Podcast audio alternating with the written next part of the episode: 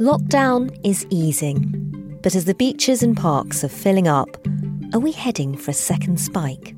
The worry is that we open up now, autumn comes, and it comes back full throated. It's extremely serious. In a race against time and biology, what have the scientists learned about how to fight the virus?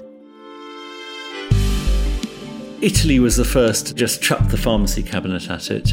But if it turns out that even surviving can be pretty bad, then that slightly changes all of the calculus. This week marks five long months since the World Health Organization first declared a public health emergency. But so much about the virus remains a mystery. You're listening to Stories of Our Times from The Times and The Sunday Times. I'm Manveen Rana. Today, what do we know about the virus so far, and is a second spike inevitable?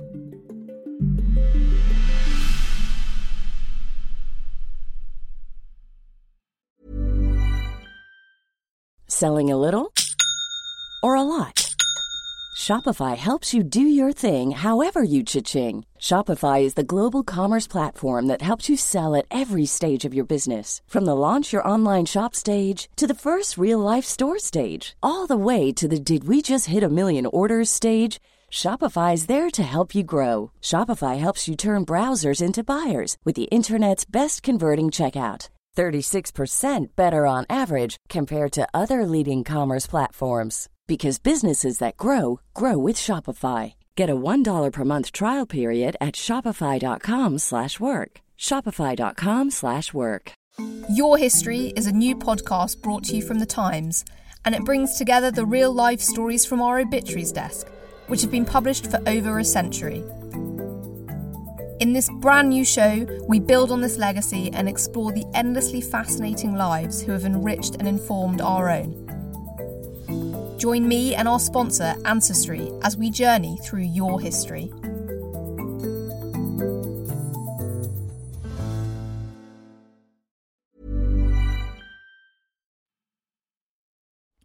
Right, so I'm walking around my garden and I can't see the tortoise. There's no way you can see a tortoise who doesn't want to be seen. But I have the secret weapon of my Bluetooth and it has not locked on yet. Tom Whipple is the Times science editor, and surprisingly, there's a connection between his pet tortoise and how we're supposed to fight a second spike of the virus. Do you really have a tortoise called Sophocles? I have a tortoise called Sophocles. It's because he's originally a Greek tortoise and Obviously. I respect his heritage. of course. yes. So I yes, I had a strangely um, pertinent experience with my tortoise because I decided to glue a Bluetooth tracker onto my tortoise. Like a lot of tortoises, he gets lost quite a lot.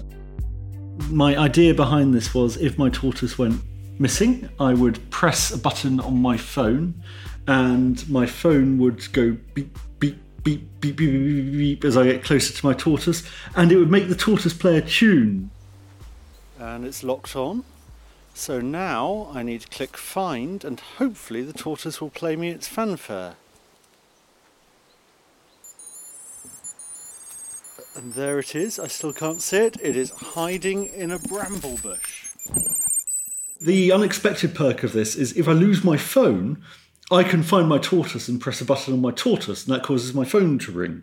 but this uses Bluetooth technology, which is what we're using for contact tracing, and it's very important that these apps are able to pick up people you meet. One day, about a week ago, I lost Sophocles and I realised I hadn't seen him for a day or more. I went round with my Bluetooth tracker and I could not find him anywhere. And I covered every square inch of the garden. Eventually, I was in the garage and I heard the little fanfare go.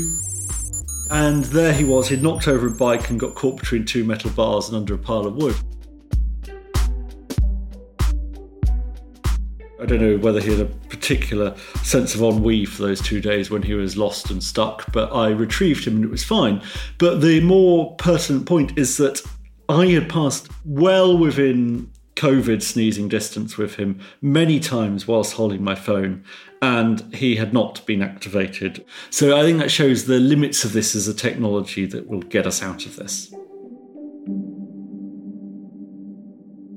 As well as tracking Sophocles, the tortoise, Tom's been keeping tabs on all the scientific discoveries about COVID 19 ever since the outbreak began. If, like me, you're starting to think you've heard everything there is to hear about the virus, then prepare yourselves. There are some real surprises.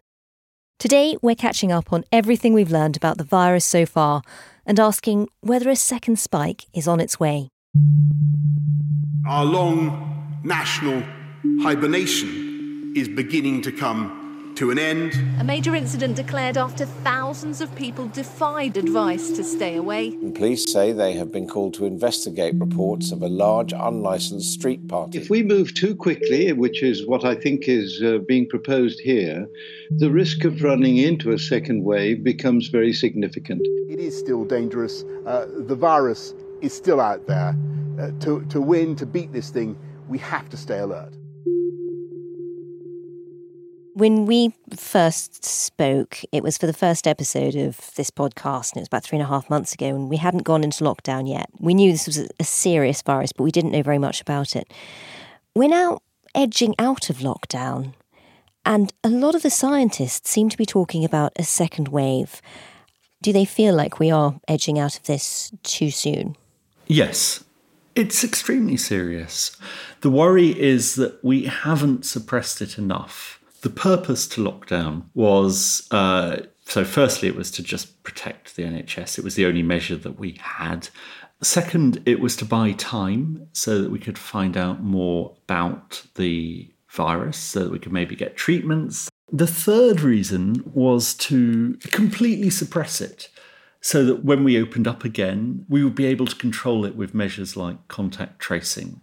We have stop the NHS being overwhelmed. We have bought time so that more drugs can come along, but the worry is that for the want of a few extra weeks of really trying to push down numbers, we open up now, autumn comes, and it comes back full throated. Unlike in Germany, where at the moment we're seeing big outbreaks, but localized in one area, localized around meatpacking plants, actually the virus will return throughout the country. I mean, it's really interesting. You mentioned Germany there, but all the way through this pandemic, we've been able to look at other countries because they've been a step ahead of us. How many of them are having a second wave of coronavirus? It depends on your definition of second wave. The way that we hope this works, the ideal situation until we get a vaccine, is that we come out and you get a few imported cases, you probably get a few imported clusters, you get places where you might even get fairly major outbreaks, but our public health system is able to cope with it, so those can then be stamped on instantly. Thousands have been quarantined after a major outbreak at a meat plant. It's been a worrying week for many Iranians. The number of daily coronavirus infections is back at record levels. South Korea reported 34 new cases of COVID 19 in just a single day. Hundreds of thousands have become the first in Germany to face lockdown measures for a second time. South Korea's President Moon Jae in said the country needed to brace for a second wave of the pandemic. Doctors say the threat of a second wave of COVID 19 is very real. So, Germany Germany, I wouldn't say is necessarily a second wave. In Iran, you're seeing cases come back up. If you remember, Iran was one of the early countries to experience this quite badly. Yeah. The United States has recorded an all time daily high of 40,000 coronavirus infections. In US states, well, it's interesting. I don't know if it would be defined as a second wave. But the window is closing. We have to act, and people as individuals have to act responsibly, particularly in these hot zones. You saw the first wave plateau and people get bored, and now the first wave is having a second wave added on top of it. And from the countries, obviously the US sounds slightly exceptional, but from the countries where we've seen a second spike happening, is it as bad as the first? At the moment, so we haven't seen full throated second spikes. I mean, South Korea talks about a second wave, but it's at very low levels. We're not seeing countries that are ever really fully opened up. So, no, it's not as steep. There's also a sense that we may just tentatively have ways of treating it that'll mean that for those that do get it, it's not quite so bad as it might have been. So, there's some hope. There's been a lot of talk amongst scientists about suppressing the virus versus eliminating it, which which sounds great. I mean, I know New Zealand talked about having eliminated it for a couple of days, but how possible is that without a vaccine to eliminate the virus? So, New Zealand, it's a very feasible goal. They're very far from anyone else, and they're an island and they can just stop people coming in. That's not a massively dissimilar to situation to the UK, and maybe we could have pushed for elimination. But the, the wider context to this is that around the world, cases are still hugely on the increase. So, without a vaccine, you could imagine the theoretical situation, which we're not going to hit in the UK. It's completely clear we're not going to hit it, but where we completely eliminated it in the population, but we couldn't then open up because it's there in the rest of the world. So, we'd have to effectively isolate us, which is obviously what New Zealand is going for. One of the reasons we went into lockdown was so that it bought us time to learn more about the virus and, and what we do about it. Well, three and a bit months later, what have we actually learned? I mean, what have we learned about the virus? Do we have a, a clear idea of when it started, for example? There are tens of thousands of scientific papers published on this now, and we've learned an immense amount, but there's an immense amount we have yet to learn. In terms of where it started, I think you'd still place money on it being around Wuhan. We know it started in bats. Whether it started at the Wuhan food market is now open to question. Really? There have been cases found from people who weren't there. All of this comes amid a sort of miasma of uncertainty, partly because we're just uncertain about everything, partly because the Chinese regime is not the most open of regimes and has strong motivation for remaining not open on this. Um, I will chat to epidemiologists who now say that it's more likely that the Wuhan food market was where there was a super spreading event, but we're not clear.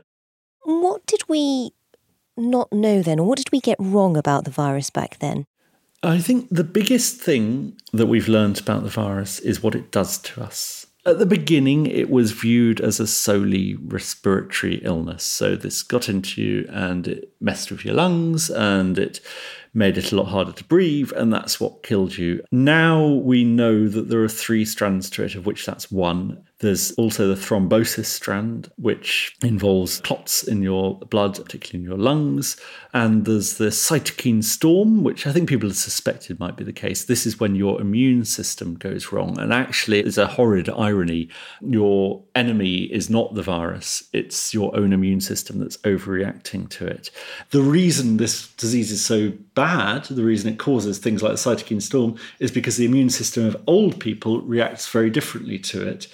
Italy was the first to think, hang on, there are these other symptoms. There's the immune system, there's the blood, and they just chucked the pharmacy cabinet at it and started trying to treat all of these all at once. And there's tentative evidence that people seemed to have a significantly cut mortality rate because of that. Um, the problem was because they chucked the pharmacy cabinet at it, we had no idea what worked. The first drug that seems to have had any effect at all was a drug called remdesivir, which interfered with what the virus did, but its effects were pretty small. It seemed to cut the length of time you spent in hospital. The first drug that had any really useful effect, uh, dexamethasone, is this steroid, which is an anti inflammatory and it seemed to cut the mortality rate of people on ventilators by about 30%. And the interesting thing about this is this drug is designed to suppress your immune response to the virus. So it's about controlling an immune system gone wrong rather than actually dealing with the virus itself, but it deals with some of the worst symptoms of the virus.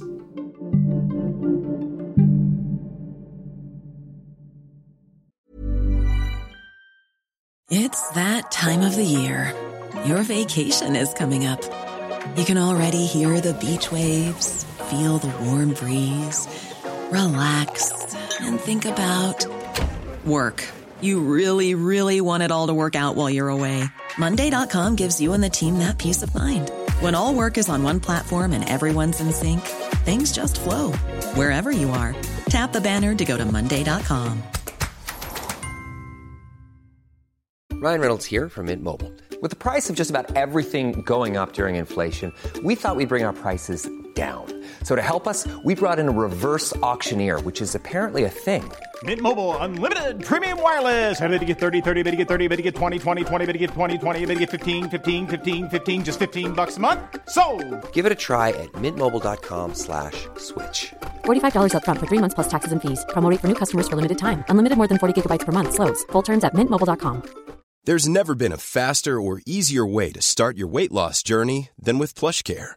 PlushCare accepts most insurance plans and gives you online access to board-certified physicians who can prescribe FDA-approved weight loss medications like Wegovy and Zepbound for those who qualify.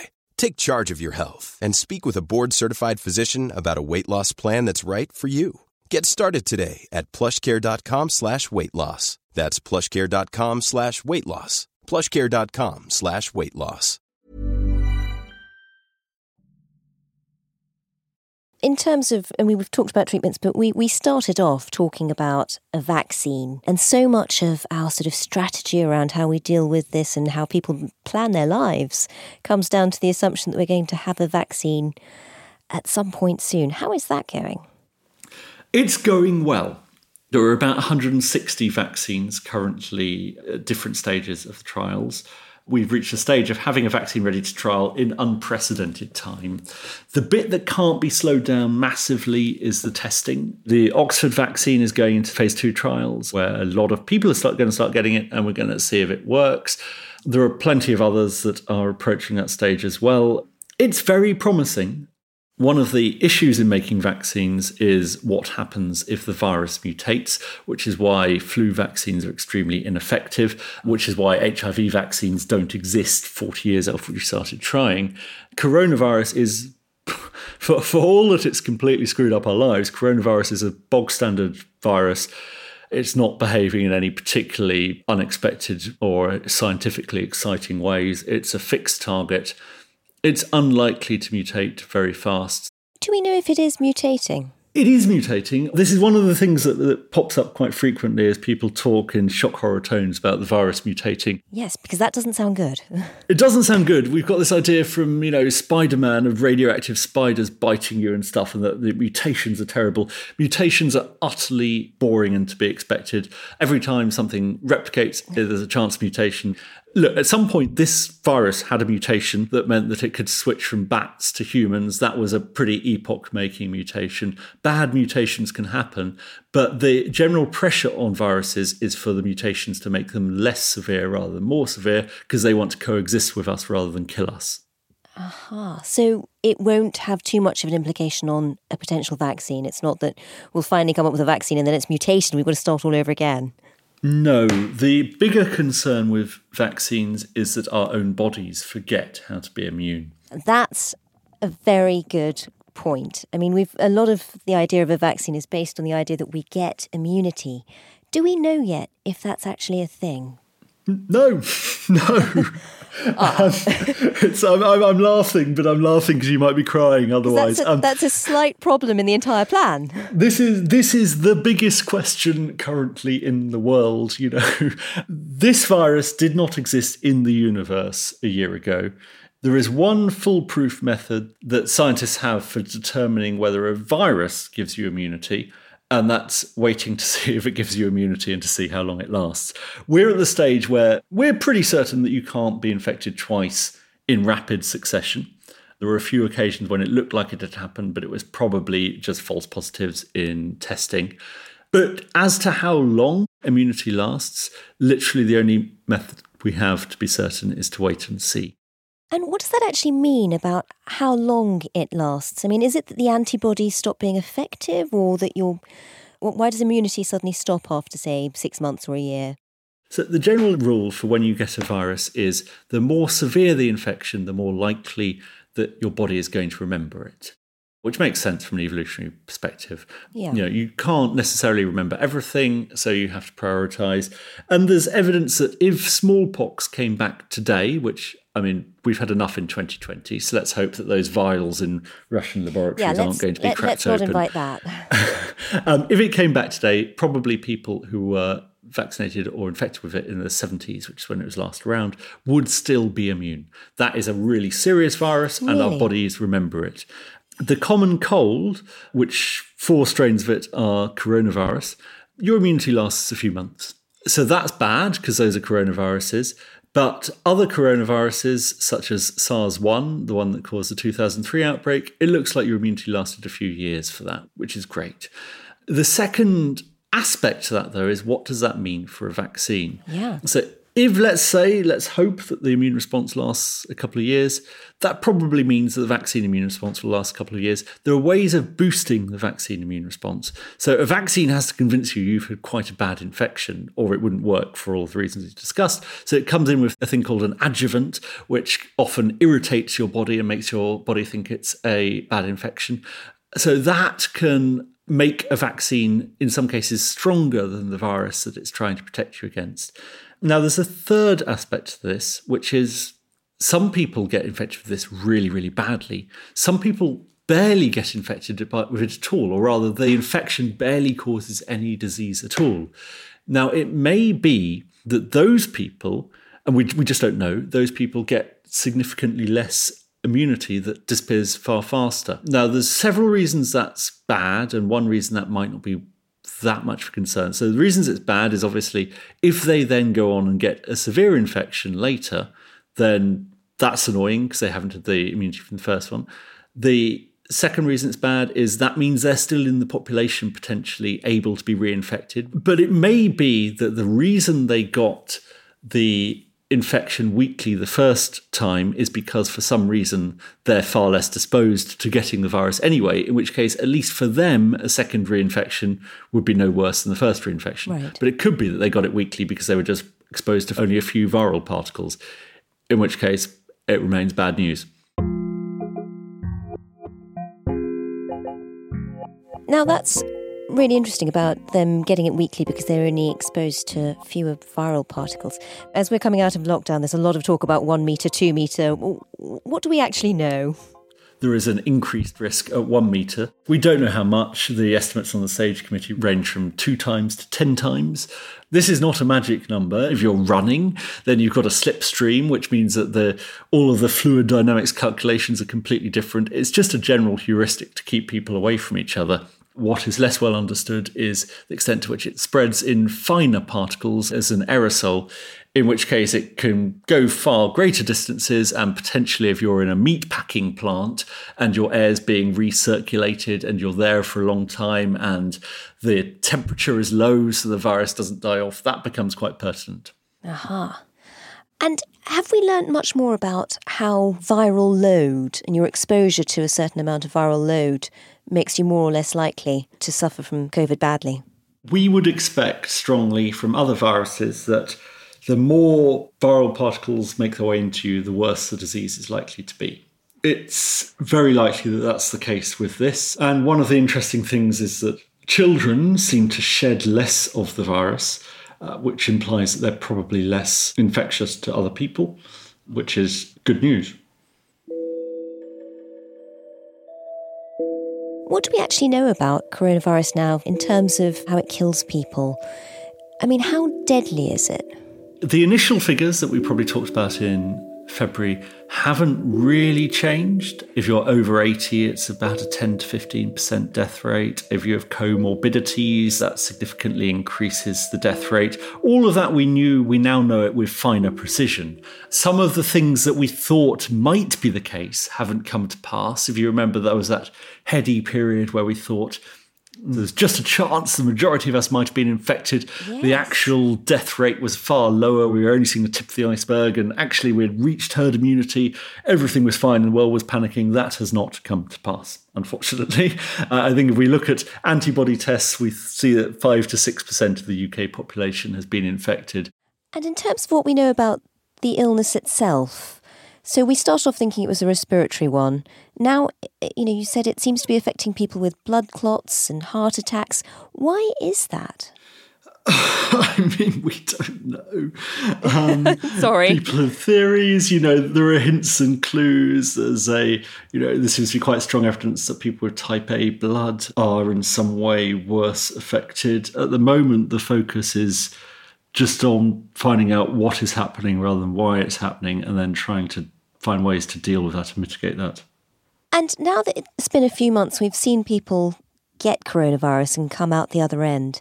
Do we have a better idea about the long term effects? I mean, I've, I've heard people talking about it having a long tail and the symptoms lasting much longer than you'd expect from a normal virus.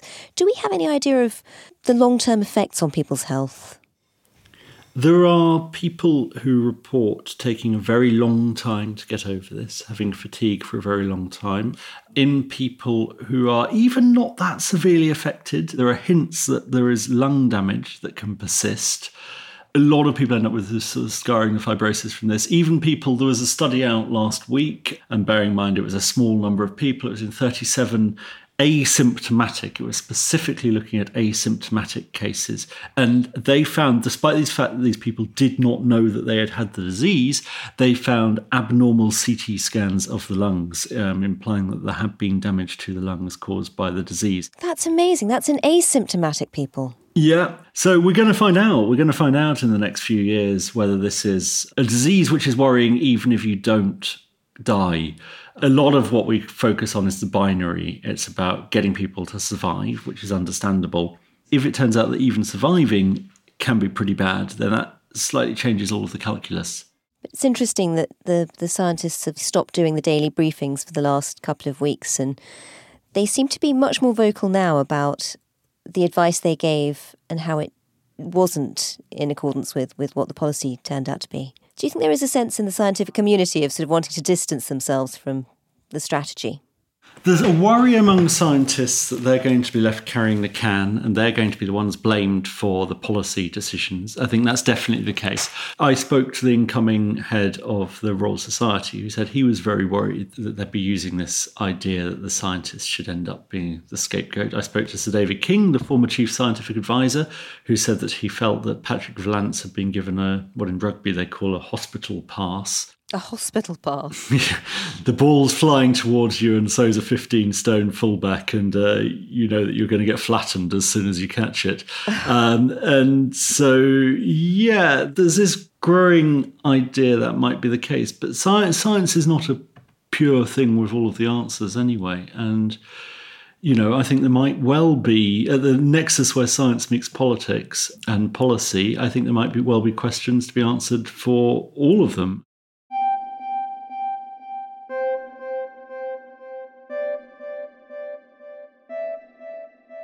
I know it's unfair to ask for predictions, but how do you see the next six months or so panning out?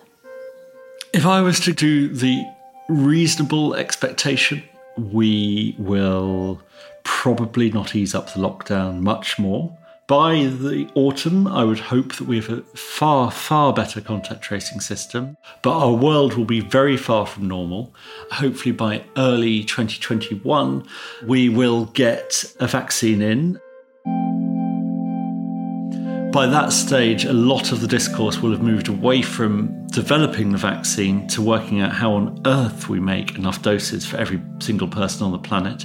I suspect it'll probably be another year at least before every single person on the planet has got it. But selfishly in the West, I suspect we'll be at the front of that queue.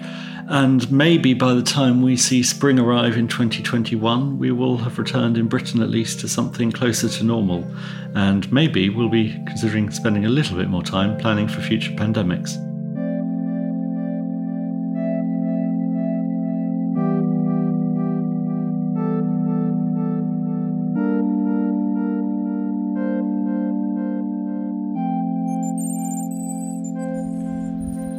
A tortoise is an animal of scant dignity at best, so I always feel like a noble fanfare like that is appropriate for it.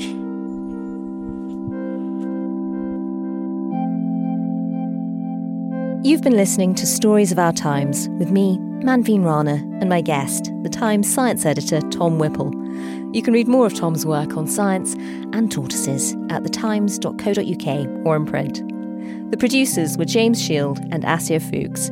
The executive producer is Leo Hornack, and the deputy executive producer is Poppy Damon. Sound design was by Nicola Rawfast, music by Breakmaster Cylinder. If you get a chance, please do leave us a review. You can find us in all the usual places Apple Podcasts, Spotify, Acast, and now also on Times Radio.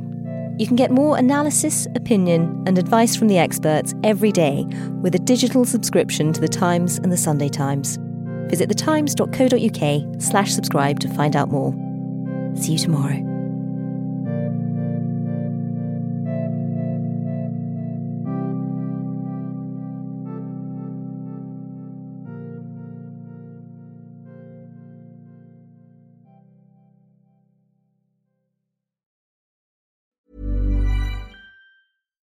Your History is a new podcast brought to you from The Times, and it brings together the real life stories from our obituaries desk, which have been published for over a century. In this brand new show, we build on this legacy and explore the endlessly fascinating lives who have enriched and informed our own. Join me and our sponsor, Ancestry, as we journey through your history.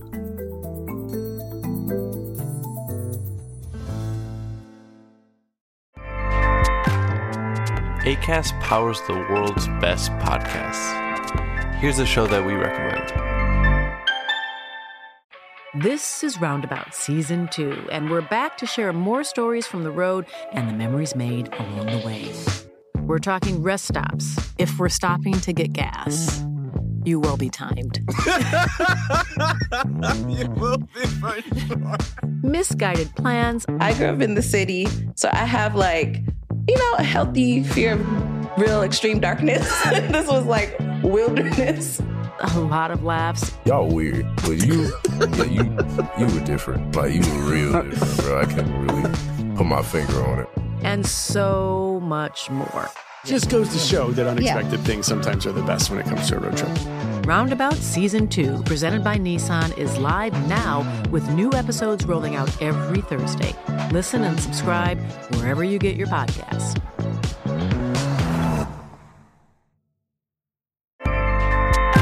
ACAST helps creators launch, grow, and monetize their podcasts everywhere. ACAST.com.